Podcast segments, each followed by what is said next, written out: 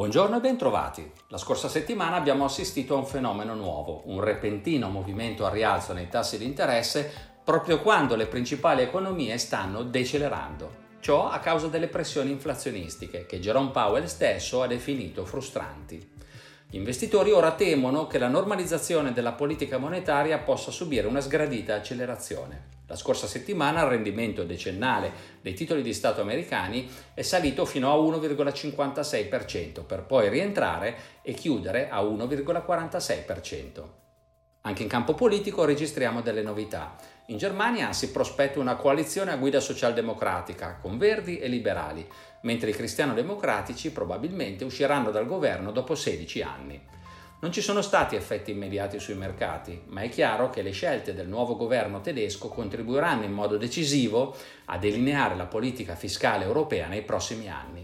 Negli Stati Uniti il presidente Biden prova a portare avanti la propria idea di cambiamento, il suo programma di spesa pubblica in infrastrutture e assistenza sociale per complessivi 4.500 miliardi di dollari, che sarebbe il più grande della storia americana, trova oppositori anche tra i democratici e mentre parliamo è ancora fermo al Congresso.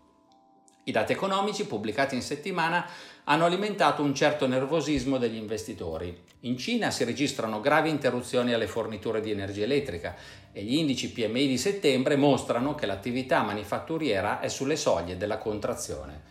In area euro l'inflazione è salita ulteriormente, passando dal 3% di agosto al 3,4% di settembre.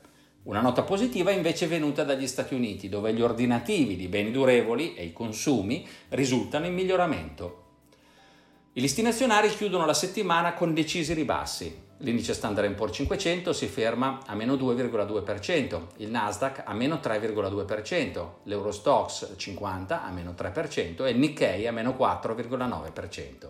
In controtendenza i listini legati alla Cina, con l'indice Hang Seng China che ha rimbalzato dell'1,4% dopo i crolli delle scorse settimane.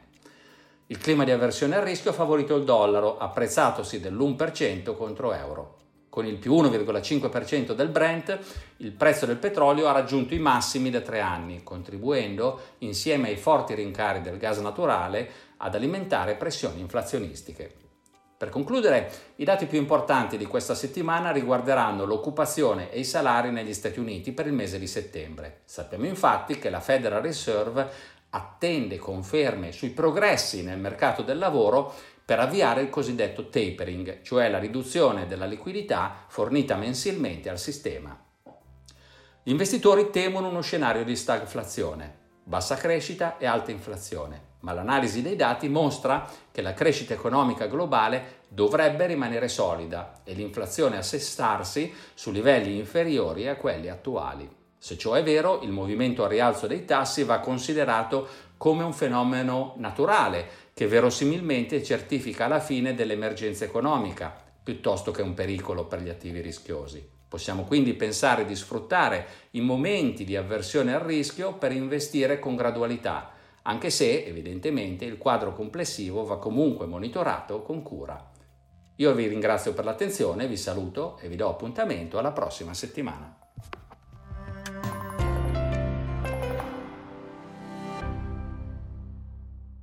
Presente registrazione audio ha finalità meramente informative. Le informazioni in essa contenute non rappresentano un'offerta di acquisto o vendita di prodotti finanziari, una raccomandazione di investimento e non sono da intendere come ricerca in materia di investimenti o analisi finanziaria. Le opinioni espresse riflettono il giudizio di Amundi al momento della loro diffusione e sono suscettibili di variazioni in qualunque momento, senza che da ciò derivi un obbligo di comunicazione in capo ad Amundi. Non si garantisce l'idoneità a qualsiasi scopo di investimento delle informazioni fornite, le quali non devono essere utilizzate come unica base per assumere decisioni di investimento. Eventuali dati riferiti a performance passate non sono un indicatore attendibile di performance attuali o future.